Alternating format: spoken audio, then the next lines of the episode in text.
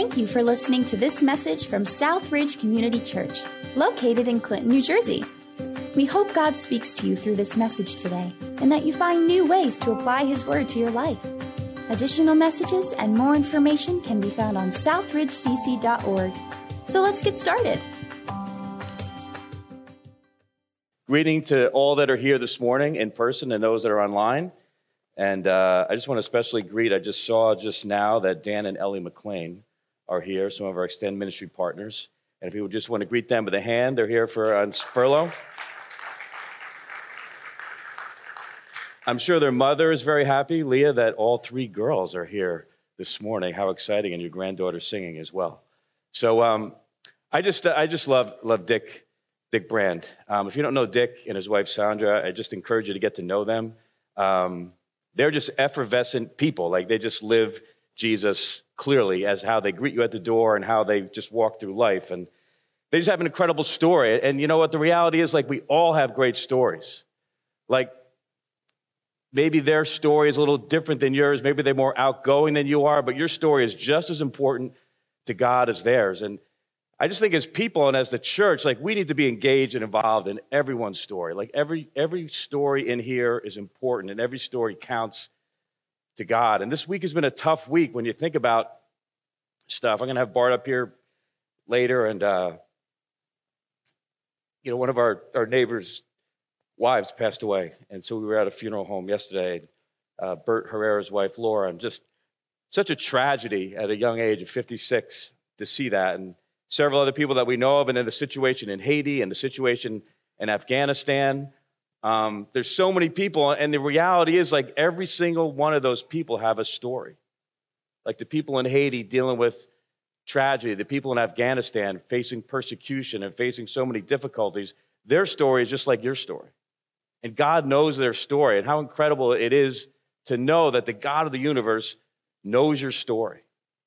And we need to be people in a church, the church of Jesus Christ abroad and the church of Jesus Christ here, that's engaged in praying and caring for people, not only here in our community, but also around the world and around the globe. And sometimes we feel like we can't do that. We need to stay within ourselves. I just want to encourage us to not do that, to, to broaden our horizons and to pray specifically for people all over the globe. I know I, I went to Haiti when I was in college. It, it changed my life. I was 19 years old, went on a mission trip and engaged with, with people that had, in, in our mind, had nothing, and yet people that had everything, and people that really impacted me by the joy that they had in their life uh, in a world that they didn't have anything that I had, and I thought the things that are important for living.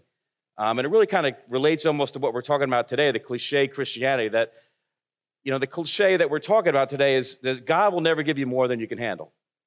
God will never give you more than you can handle. I, I don't think there's a, there's a more uh, misread, misunderstood cliche than that. Because the reality is the exact opposite. There is nothing you can handle without God. There's nothing you can handle without God. Nothing. You woke up this morning, you couldn't breathe unless God gave you breath. We can't exist without, we don't control the, the earth growing around the sun. We don't control gravity. We don't control our, our mind, our, our thoughts. I can't speak without God. I can't think without God. I can't breathe without God. So, how do we get to the point where we think that God will never give us more than we can handle? We need to get to the point where we understand that we can't handle anything without God. We need God for every part of our life. And you know, uh, you know like every cult or every untruth or every cliche starts with an element of truth, right? So a lot of us that grew up in a church, we memorize like 1 Corinthians 10 13.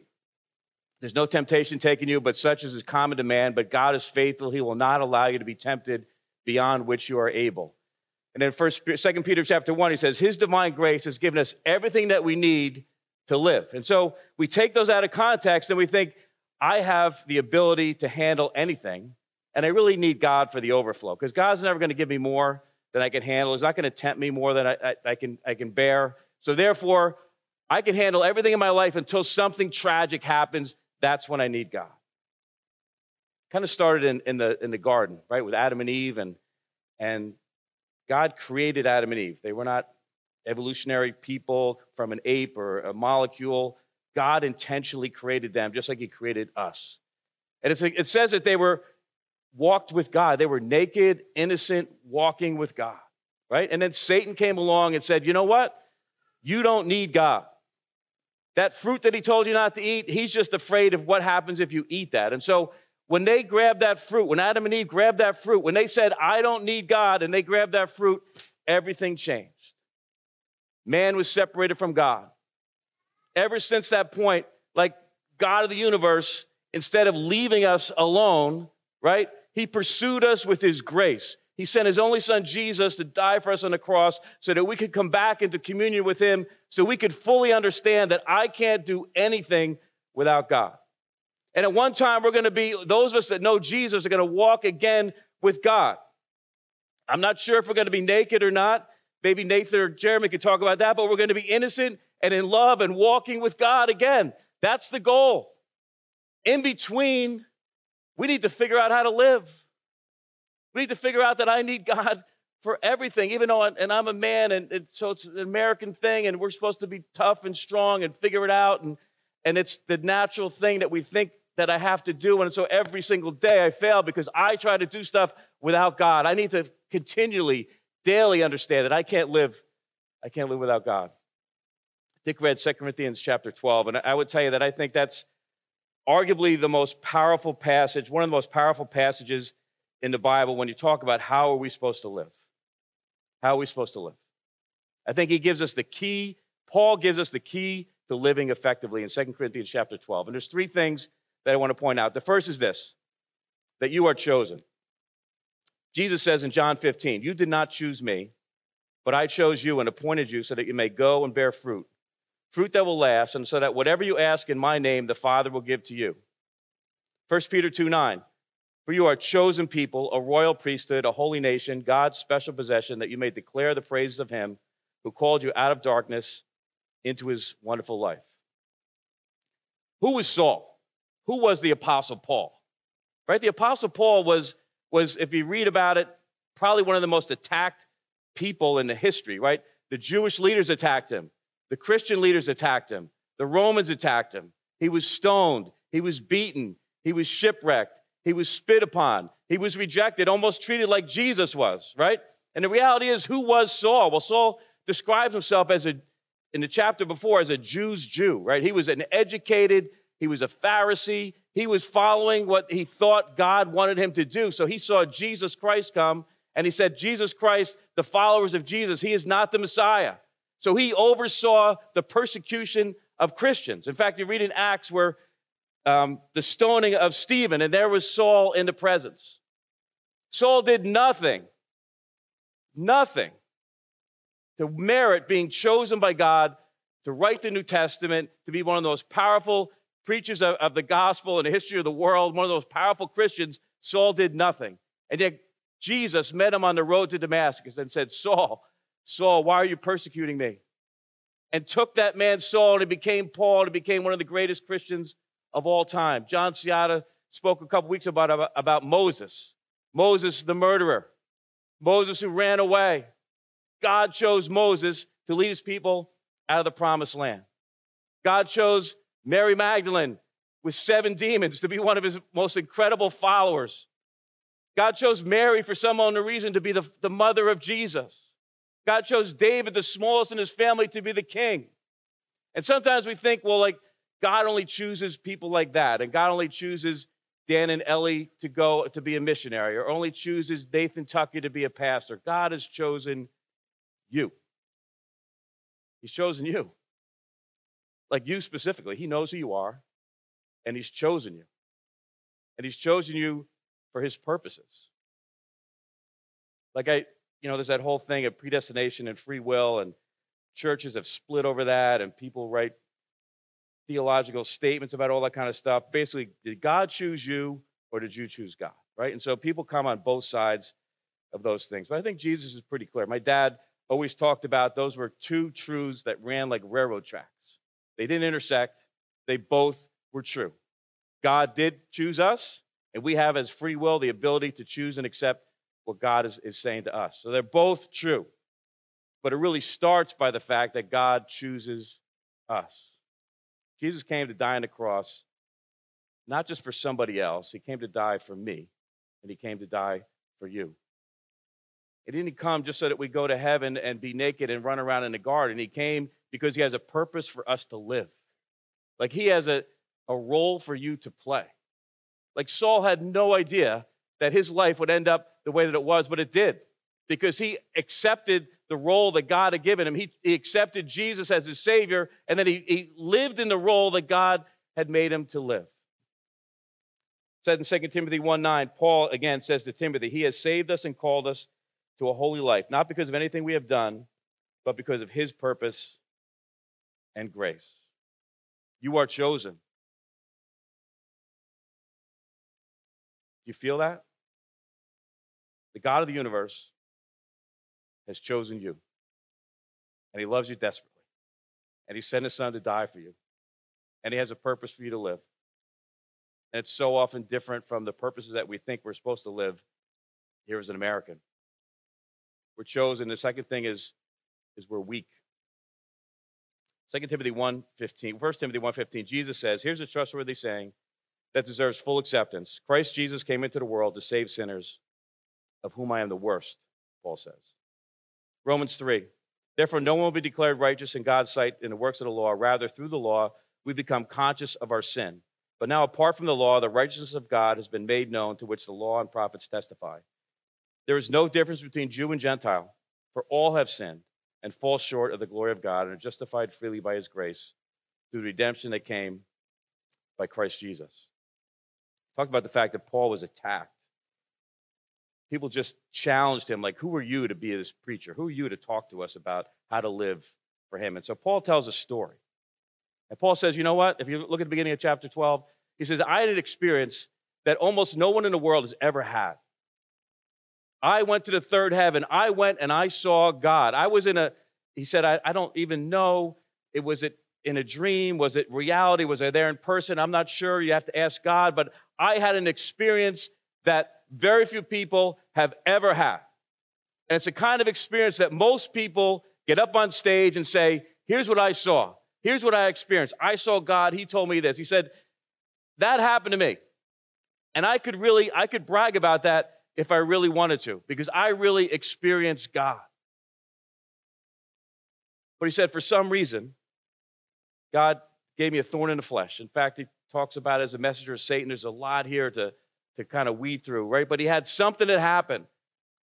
And people have speculated for years was it a physical ailment? Was it a mental illness? Was it something that, that he struggled with? But he prayed three times, like so many of us pray so hard that God will release us from whatever it is that we're struggling with. And God, for his own, in his own inimitable uh, knowledge, and God, who is the healer who could heal Paul, said, No, I'm not going to heal you because my weakness your weakness, my, I, I, my strength is perfected in your weakness. Paul had to understand that, that he was weak, and when he was weak, he is strong. It's so un American. I don't say that in a wrong way, right? So un as a man to say that I'm weak.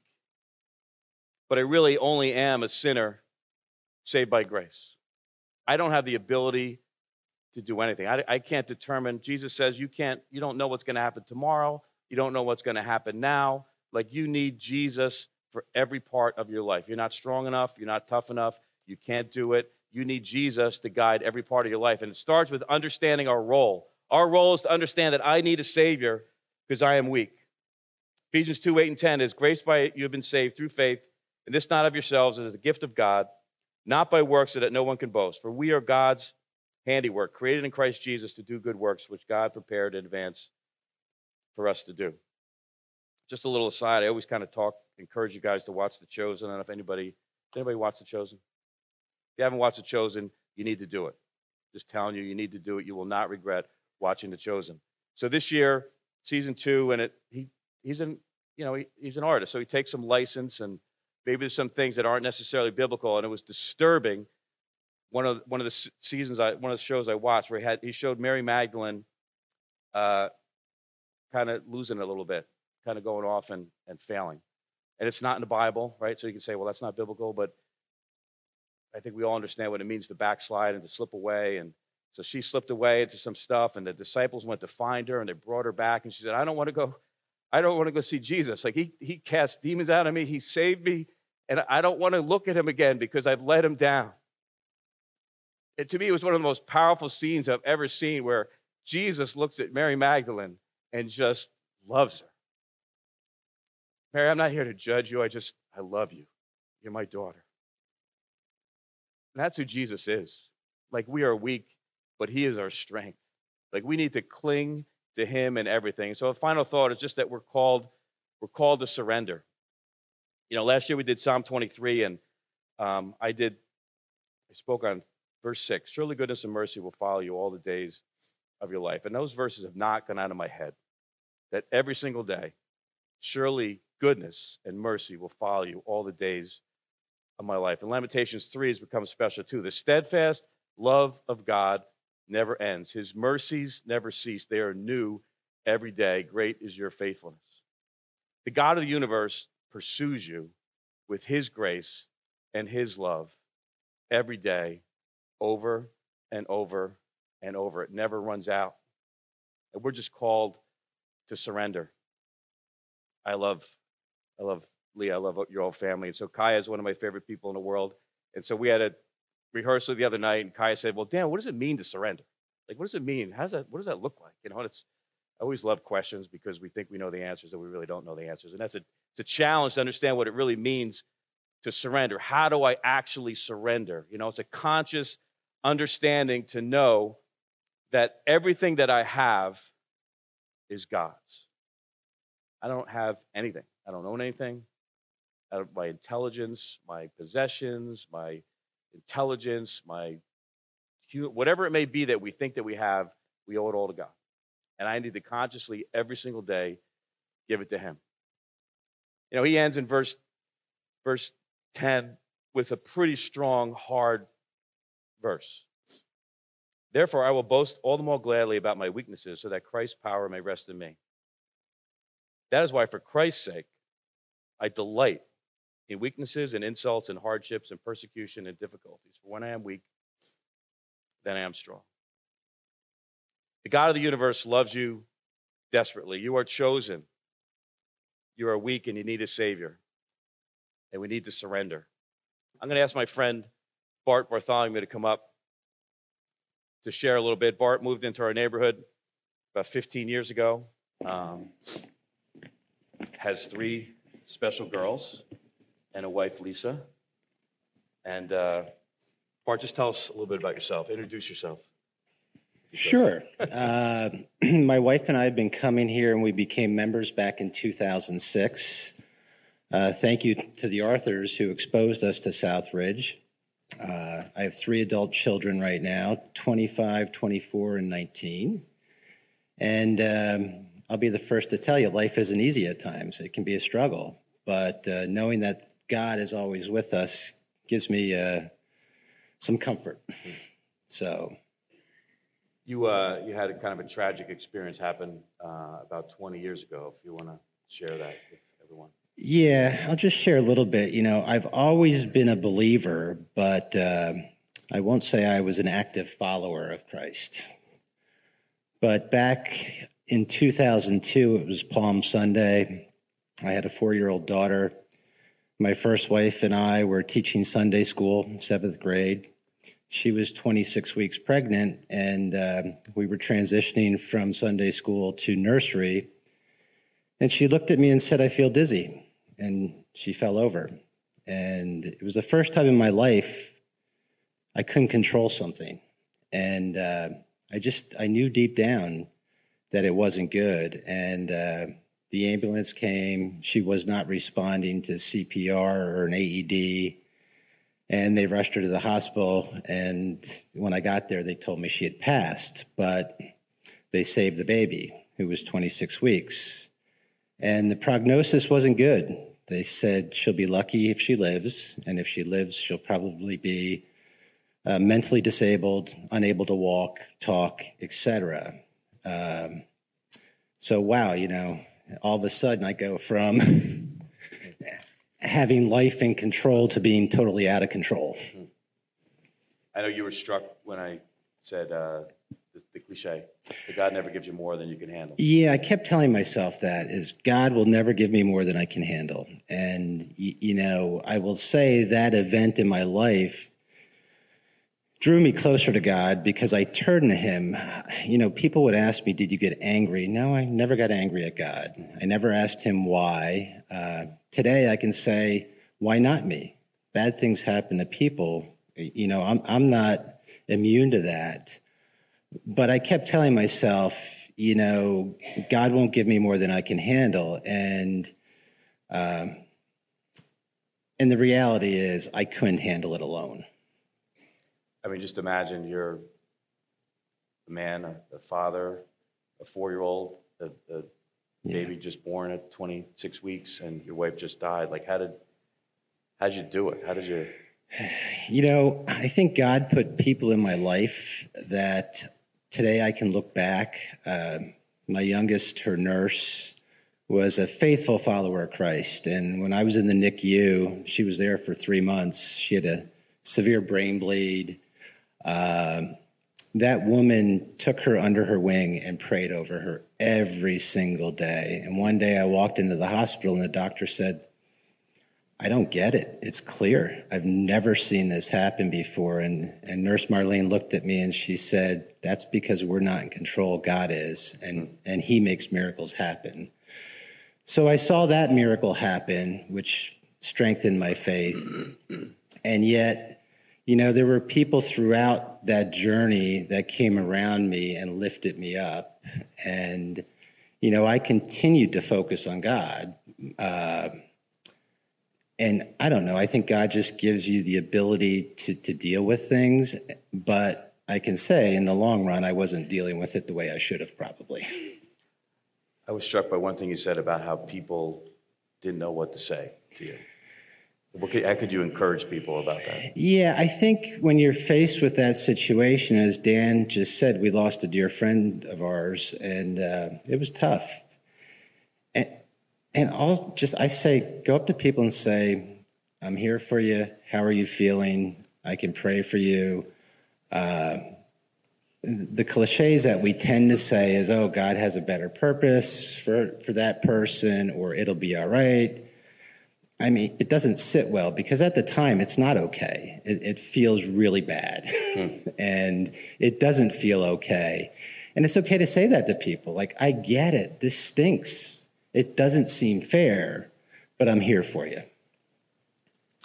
I apologize if I didn't say this before, but just I just really appreciate you being willing to to share your story in, in front of everyone here, and um, I love you for that. And um, love you too. Thanks. I know you've shared a little bit about uh, some addiction stuff, and just I don't know what you wanted to share about. Yeah. So you know, one of the things I want to share is in in my life so far.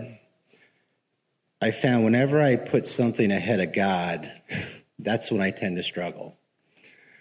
So I, you know, new family, new wife, beautiful wife, beautiful kids, and you know, life struggles happen. You're blending a, a family together. There's a lot of people who don't like what's going on. They're putting pressure on you. And um, what I found myself doing was having a lot of fear and anxiety. So what did I turn to? I turned to alcohol.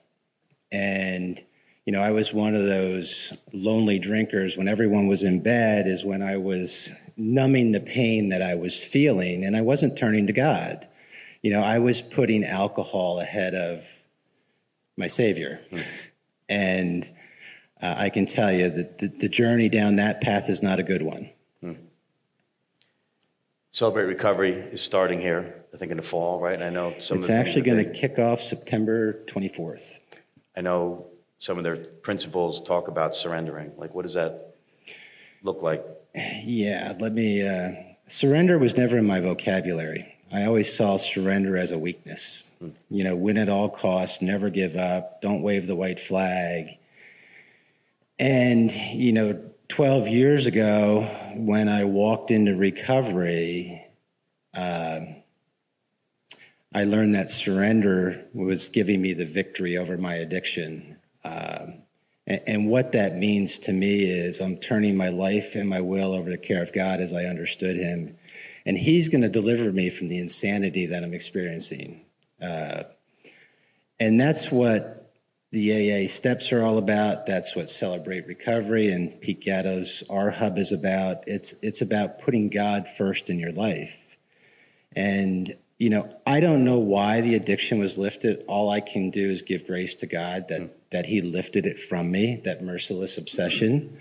Uh, because you know, the second step is I came to believe a power greater than myself could restore me to sanity, and that power is Jesus Christ, and that His His death on the cross saves me from my sin or my addiction. I know we talked about like the first step of Celebrate Recovery says, realize I am not God. I admit that I am powerless to control my tendency to do the wrong things and that my life is unmanageable. And I kind of feel like I've always felt like that's that's all of us. Like, and it's not whether you have struggled with something or not. That's a, a truth that we all need to grab hold of. That we are all our life is only unmanageable. We need to surrender to God fully.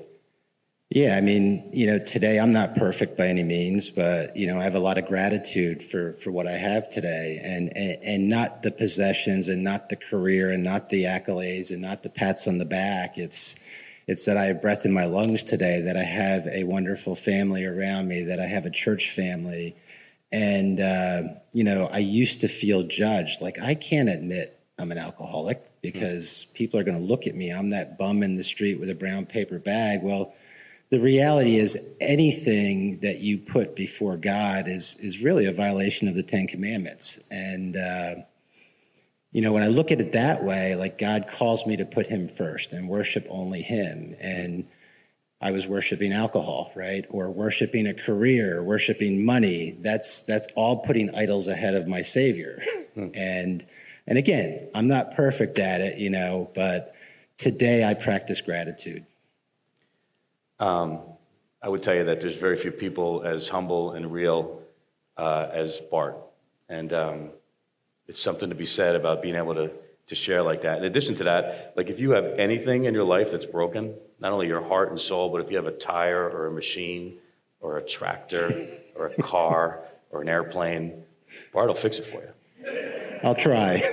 Bart will fix it for you. I see him all the time. So I just love you. And I just, I know we asked, and asked the, the band to come forward. I just ask if you had something, anything else you want to share specifically. Yeah, I, I think if you're struggling, where I was afraid to ask for help.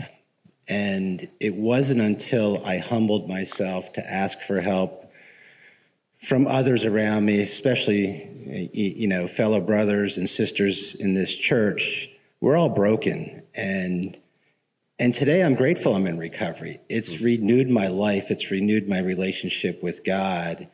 And I think our society just likes to judge people. And to me, you know what? No one in here is my judge. He's my judge. So that's how I go about life. But I would encourage you just, just to ask for help. Thank you, Bart. Thanks, buddy. Love you.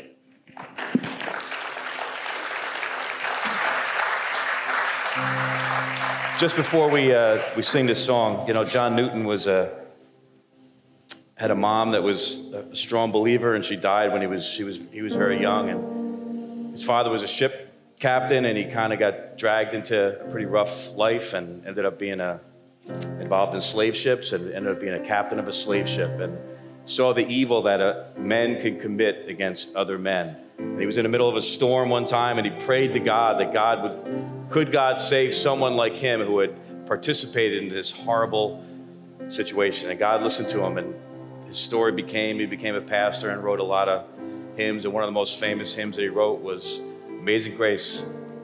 How sweet the sound that saved a wretch like me. I once was lost, but now I'm found, was blind. But now I see the testimony that all of us have, not just that one time that we accept Jesus. And if you haven't done that, to do that today, but we need to understand that every single day that we're just sinners saved by grace.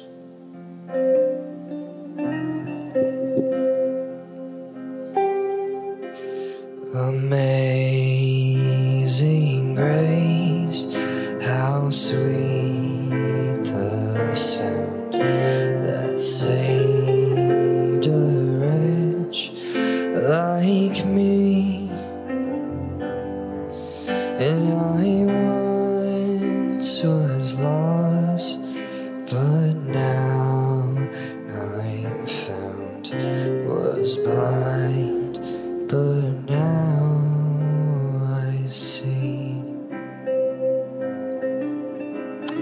to stand and sing with us this morning.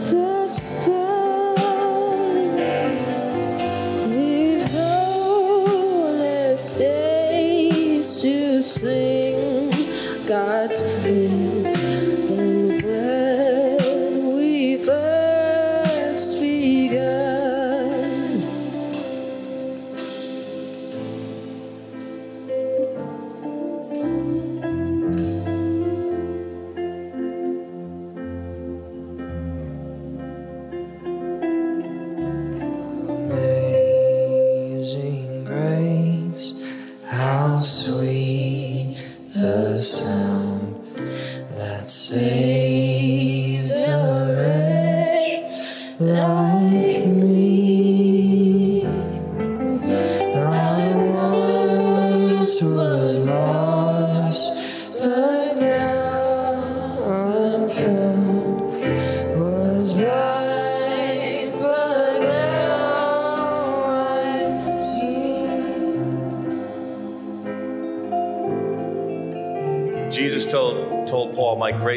sufficient for you. God's grace is sufficient not just for the Apostle Paul, not just for me, it's for you, for all of us. God's grace is sufficient for you. Receive His grace.